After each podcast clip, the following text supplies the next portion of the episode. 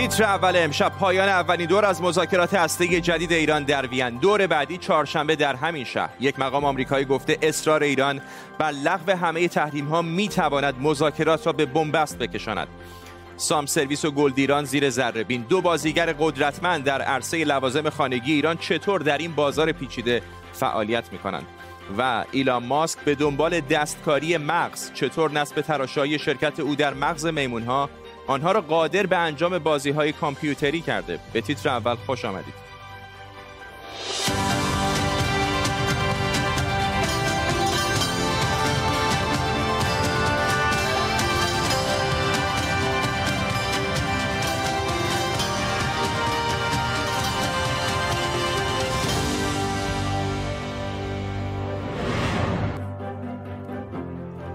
سلام و وقت بخیر. مذاکرات وین در حالی پایان یافته که ایران و کشورهای دیگه توافق کردن از چهارشنبه دور بعدی در همین شهر برگزار بشه. عباس سراخچی گفته تنها راه لغو همه تحریم ها در یک مرحله و راستی آزماییه.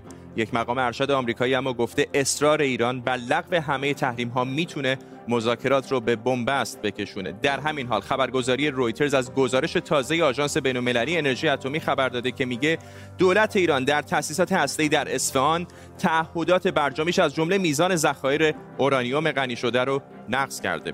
در طول برنامه تیمی از کارشناسان خبرنگاران برای بررسی بیشتر این خبر و خبرهای دیگر ما رو همراهی می‌کنند پیش از همه بریم به سراغ همکارم احمد سمدی از برلین. احمد اروپایی ها نقشی به سزا و مهم دارن در این مذاکرات. چه می‌دونیم از آنچه که گذشت و در مورد روند بعدی مذاکرات؟ فرداد از دیروز که دیپلمات ها چمدون هاشون رو بستن و به پایتخت های خودشون برگشتن بسیار اظهار این اظهار نظر می‌کردن که مذاکرات خیلی آسون و رضایت بخش بوده. اما شواهد و واکنش هایی که امروز داشتیم نشون میده که مسیر بسیار دشوار و سخت هست و ارجاع میدم به صحبت های آقای هایکوماس وزیر خارجه آلمان که امروز گفت ما در مراحل آغازین مذاکراتی بسیار فشرده و سخت هستیم و برای اینکه بخوایم یه راه حلی پیدا کنیم لازم هستش که طرف ها مصالحه و سازش داشته باشن و البته یک هشدار هم داد و اون این هستش که نباید ابراز رضایت کاذب داشته باشیم. در همین خصوص امروز آقای انریک مورا که در واقع سرپرستی مذاکرات رو هم بر عهده داره یک توییتی رو زد در پاسخ به توییت خبرنگار خودمون که گفته بود که چینی ها علیرغم اینکه اتحادیه اروپا یک موضع محتاطانه داره اما چینی ها و روسی ها روس ها در واقع بسیار خوشبین هستند و آقای مورا گفته بود که همین خوبه و باید موضع احتیاطی داشته باشیم. خود من هم امروز در واقع ایمیل رو زدم به وزارت خارجه آلمان و در خصوص تحولاتی که اکنون داره در برنامه هسته ایران رخ میده و همچنین به مذاکرات دیروز هم سوال کردم که تا به این لحظه پاسخ ندادم و این طولانی شدن پاسخ نشون میده که اروپایی ها همچنان احتیاط رو در پیش گرفتن. اما در نهایت دیپلمات ها میگن که دو تا موضوع بسیار سخت هست و اون این هستش که به هر حال اگر توافقی هم بشه موضوع تحریم ها و همچنین دستاوردهای هسته ایران می‌تونه چالش بسیار سنگینی در ادامه مذاکرات باشه. ممنونم. از تو احمد سمدی خبرنگار ما در برلین آلمان با ما.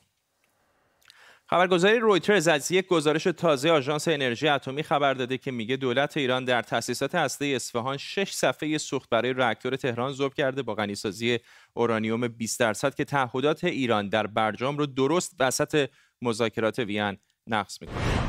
جمشید فاروقی روزنامه‌نگار و کارشناس مسائل اروپا از کلن آلمان با مساق فاروقی به نظر شما اونطوری که گزارش شده این نقض تعهدات برجامی ایران هست یک و دو آیا این به عنوان اهرام فشار داره استفاده میشه در این مذاکرات؟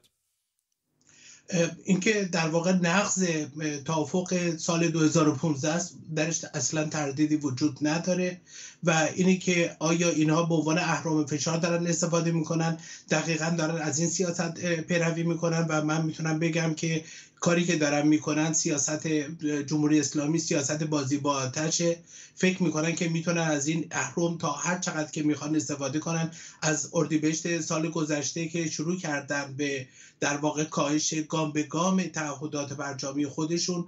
ما شاهد این بودیم که دارن به سمت نقض در واقع اون الزامات و تعهدات پیش بینی شده در توافق هسته حرکت می‌کنن و گام بر میدارن و اگه بخوان یه چیزی رو ادامه بدن قطعا نه فقط توافق رو به خطر میاندازه بلکه چه بسا احتمال رویارویی نظامی رو در منطقه افزایش بده. یعنی جمهوری اسلامی با این کار خودش که من اسمش رو می‌گذارم حرکت از خرد بازار به جای دنبال کردن یک سیاست منطقی عملا می‌تونه هم خطر بیاندازه و هم در واقع کشور رو.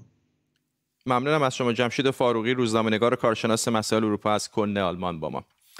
اگر در این آخر هفته نخوابیده بوده باشید حتما خبر دارید که شاهزاده فیلیپ همسر ملکه الیزابت دیروز درگذشت. نگاهی بندازیم به حدود یک قرن زندگی پرفراز و نشیبش هرچند که سمت رسمی نداشت ولی به هر حال از همه به ملکه بریتانیا نزدیکتر بود. خیلی از شما ممکنه او رو با به خاطر سریال تاج نتفلیکس بشناسید اما برای خیلی ها از مردم دنیا نمادی از پادشاهی بریتانیا در سراسر جهانه که زمانی می‌گفتند خورشید هیچ وقت در اون غروب نمی‌کنه. اگر دو ماه دیگه زنده میمون 100 سالش می‌شد. دهم ژوئن 1921 یعنی 20 خرداد سال 1300 در یونان در یک خانواده سلطنتی متولد شد. یک سال بعد توی یونان انقلاب شد و خانوادهش مجبور به ترک کشور شدن. در فرانسه آلمان و انگلستان تحصیل کرد و بالاخره درست زمان آغاز جنگ جهانی دوم به نیروی دریایی بریتانیا پیوست و همزمان شروع به ملاقات با الیزابت دختر پادشاه وقت بریتانیا کرد. بعد از اینکه عناوین سلطنتی یونانی و دانمارکیش رو کنار گذاشت و نام خانوادگی مادرش یعنی مونباتن رو برای خودش انتخاب کرد در تابستان 1326 پادشاه بریتانیا جورج ششم اجازه داد که با الیزابت نامزد بشن و بالاخره 28 آبان سال 26 1326 ازدواج کردن که فرصتی بود برای دولت چرچیل که دو سال بعد از جنگ بالاخره رنگی از شادی رو به بریتانیا بیاره. الیزابت دوم از بهمن 1330 ملکه بریتانیا شد اما چند سال بعد عنوان شاهزاده به فیلیپ تعلق گرفت. او همسر ملکه الیزابت بود که تا الان طولانی ترین مدت سلطنت رو در بریتانیا داشته. فیلیپ در زمینه ورزش فعال بود و همینطور در بحرانهایی که خانواده سلطنتی با آنها روبرو شد سعی کرد نقش مصالحه جویانه داشته باشه فیلیپ سال 1396 خودش رو بازنشسته اعلام کرد و مدیریت سازمانهای خیریه‌ای که اداره می‌کرد رو به دیگران واگذار کرد. او فردی رک و شوختب بود.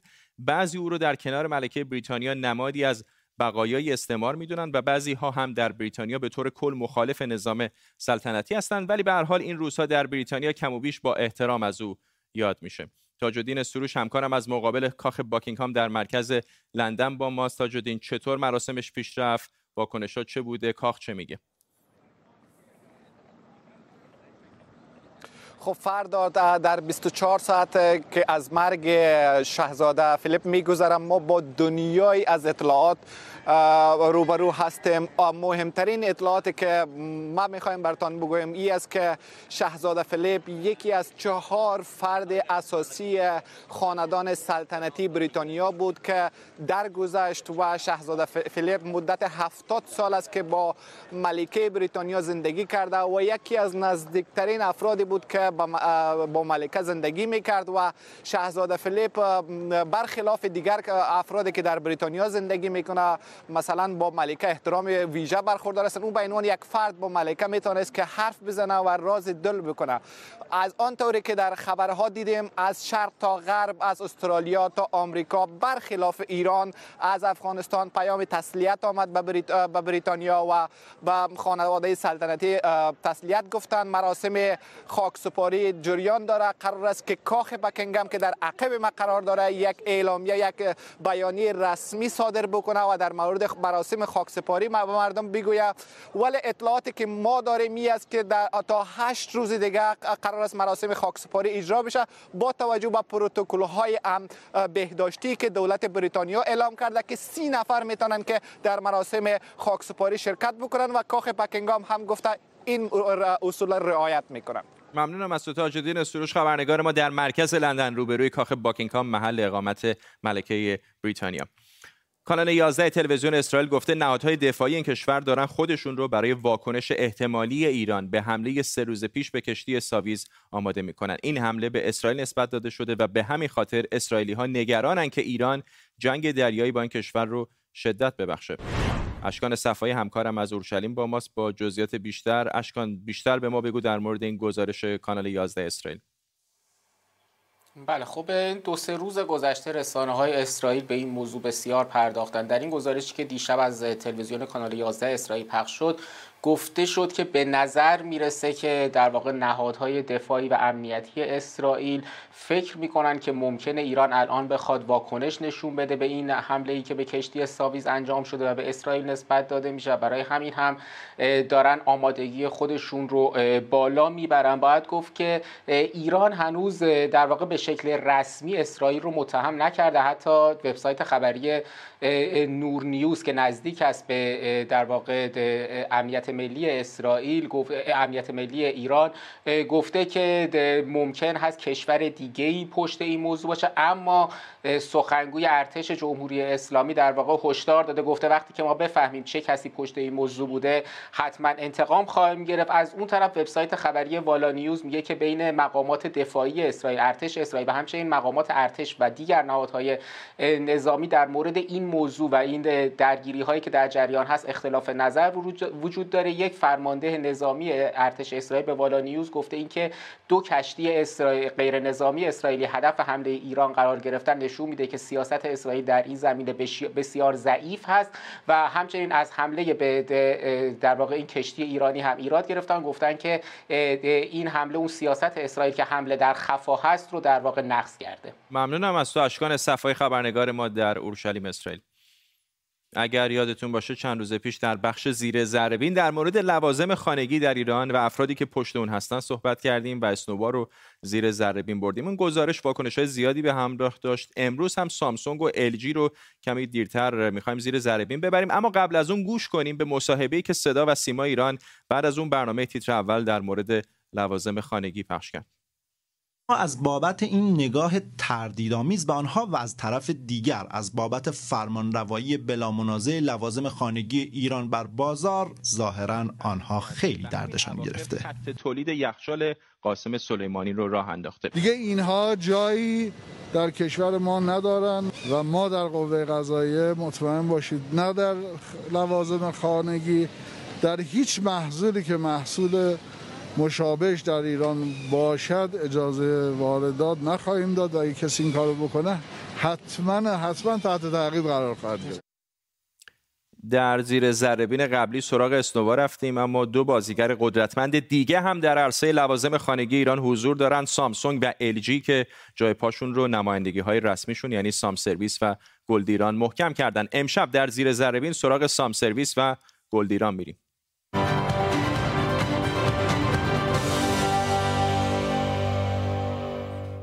سامسونگ و الژی رو تو ایران با سام سرویس و گلدیران می‌شناسن. در واقع نمایندگی سامسونگ سام سرویس و نمایندگی الژی توی ایران گلدیرانه. اما صاحبان سام سرویس و گلدیران چه کسانی هستند اجازه بدید با گلدیران و سریال جومونگ شروع کنیم. دهه 50 و 60 ها شاید سریال افسانه جومونگ رو یادشون بیاد. اما اگر یادتون نمیاد بذارید یه چند ثانیه از این سریال رو ببینیم.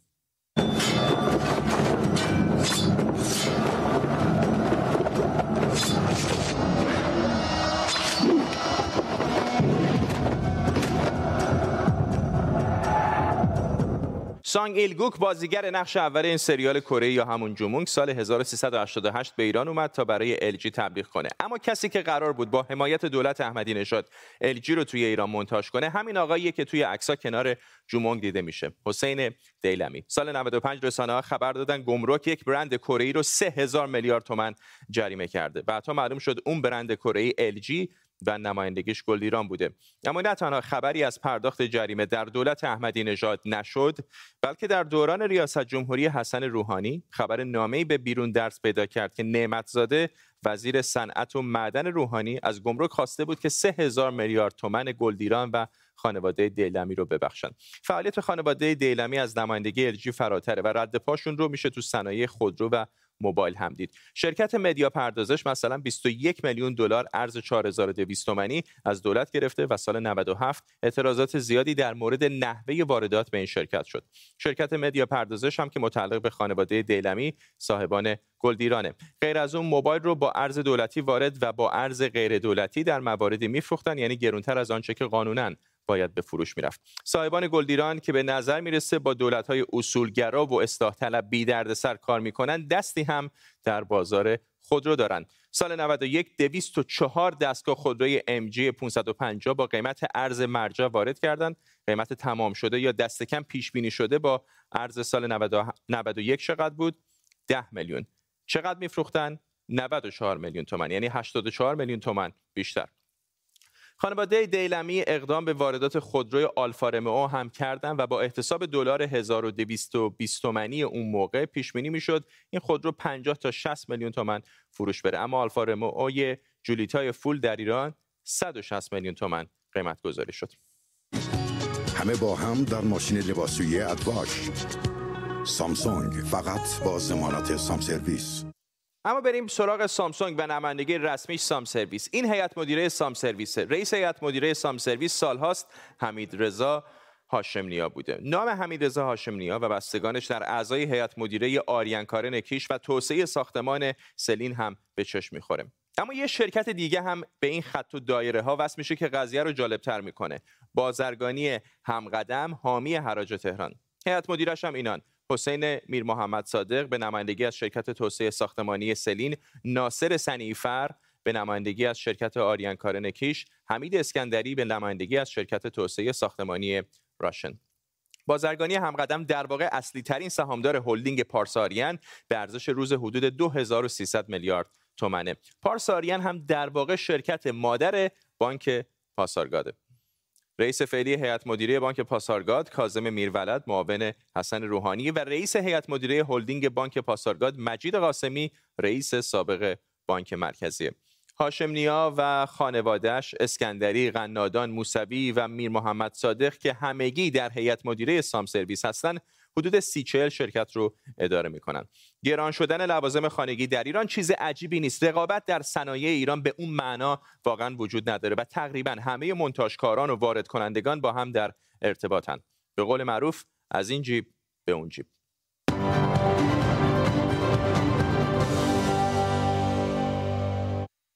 مهداد سید عسگری کارشناس اقتصادی از اسلو با ماست. آقای سید عسگری تصویری به ما بدید از این اکوسیستم اقتصادی واردات لوازم خانگی و کلا ماشین و چیزهای دیگه در ایران. برای اینکه شبکه به نظر پیچیده میاد با توجه به ضوابط داخل ایران با توجه به امتیازاتی که باید بگیرید با توجه به شرایط گمرکی یعنی به نظر میاد بعضی شرکت ها به خصوص مثلا شرکت های کره ای راحت تر می‌تونن عمل بکنن بعضی شرکت ها نمی‌تونن. چطوری هست؟ این اکوسیستم چطور کار می‌کنه؟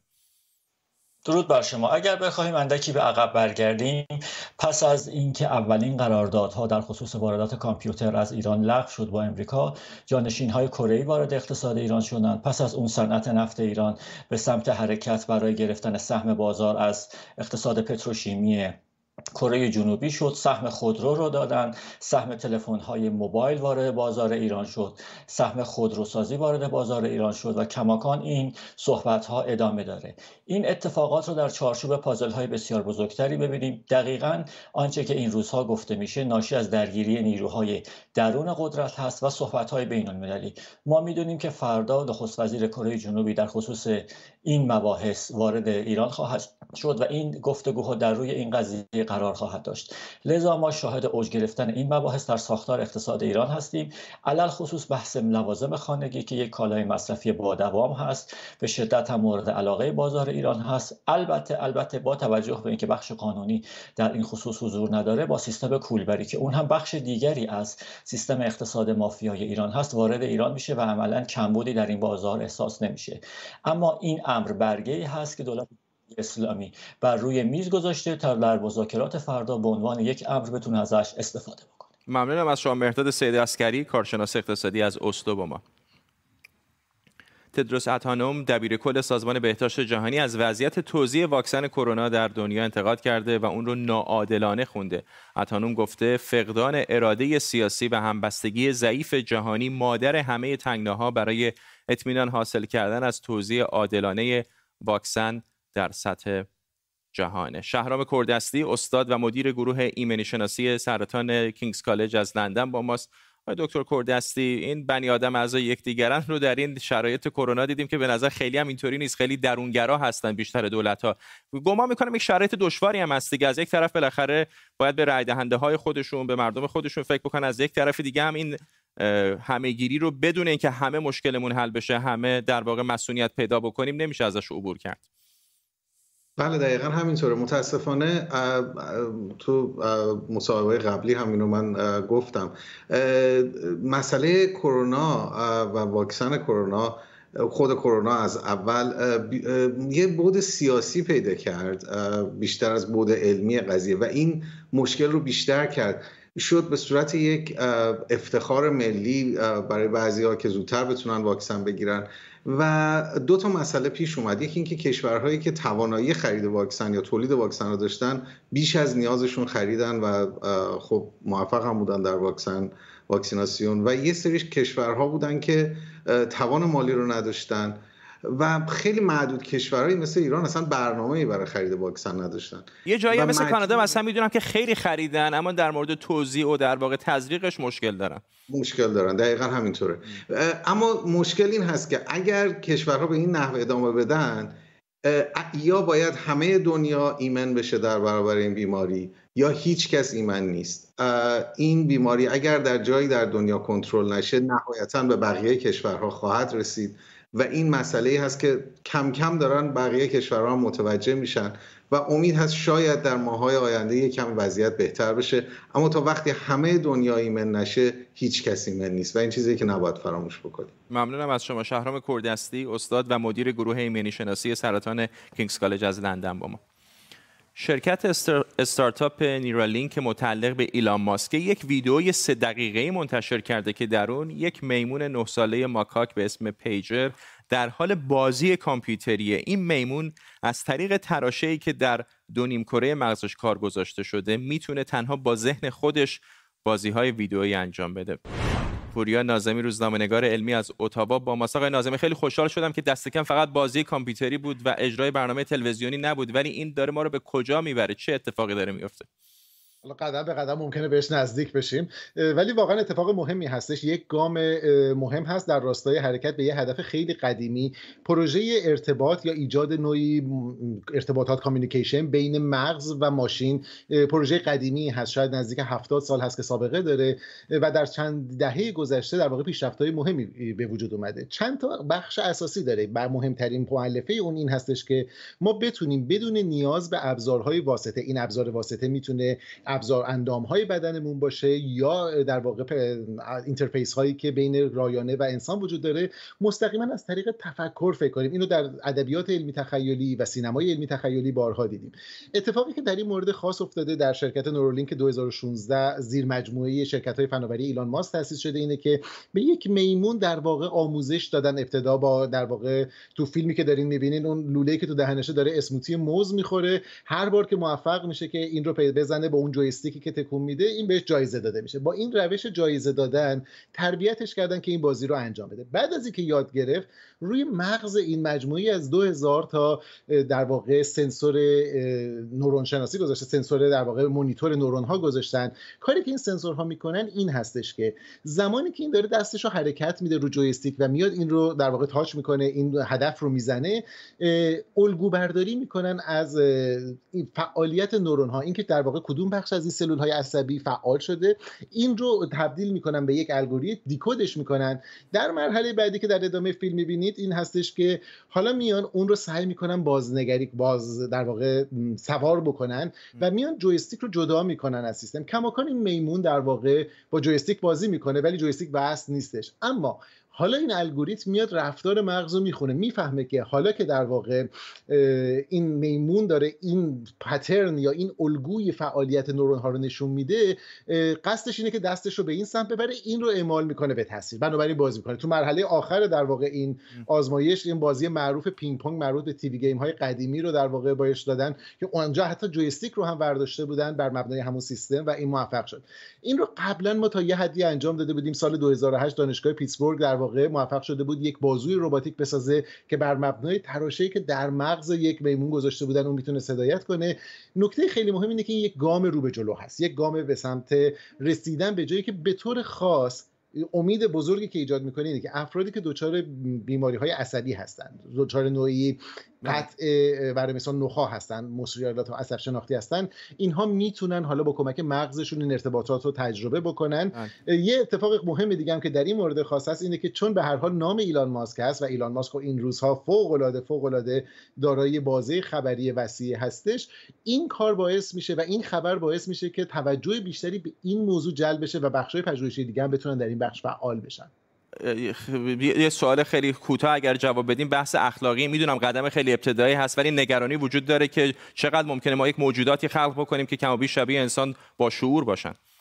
صد درصد بحث اخلاقی هست. هم در بخشی که اشاره کردین از اون مقدماتی تر بخش حقوق حیوانات هستش چون به هر حال این نوع کاربرد این نوع خاص خیلی در واقع تهاجمی هست. ما داریم رو مغز سوار می‌کنیم. و اینکه اثرات ناخواسته ممکنه داشته باشه به هر حال تشعشعات بلوتوث یا در واقع بقیه ارتباطاتی که ایجاد میشه. اما نکته مهم اینه که گروه های همزمان با رشد فناوری به طور جدی در رابطه با بحث اخلاقی و ایمنی اون در حال فعالیت هستن. به این معنی نیست که این بخش فراموش شده است. به موازات این داره این کار انجام میشه ممنونم از شما پوریا نازمی روزنامه‌نگار علمی از اتاوا با ما. به این ترتیب می‌رسیم به پایان تیتر اول امشب. تا فردا همین ساعت بدرود. متشکرم از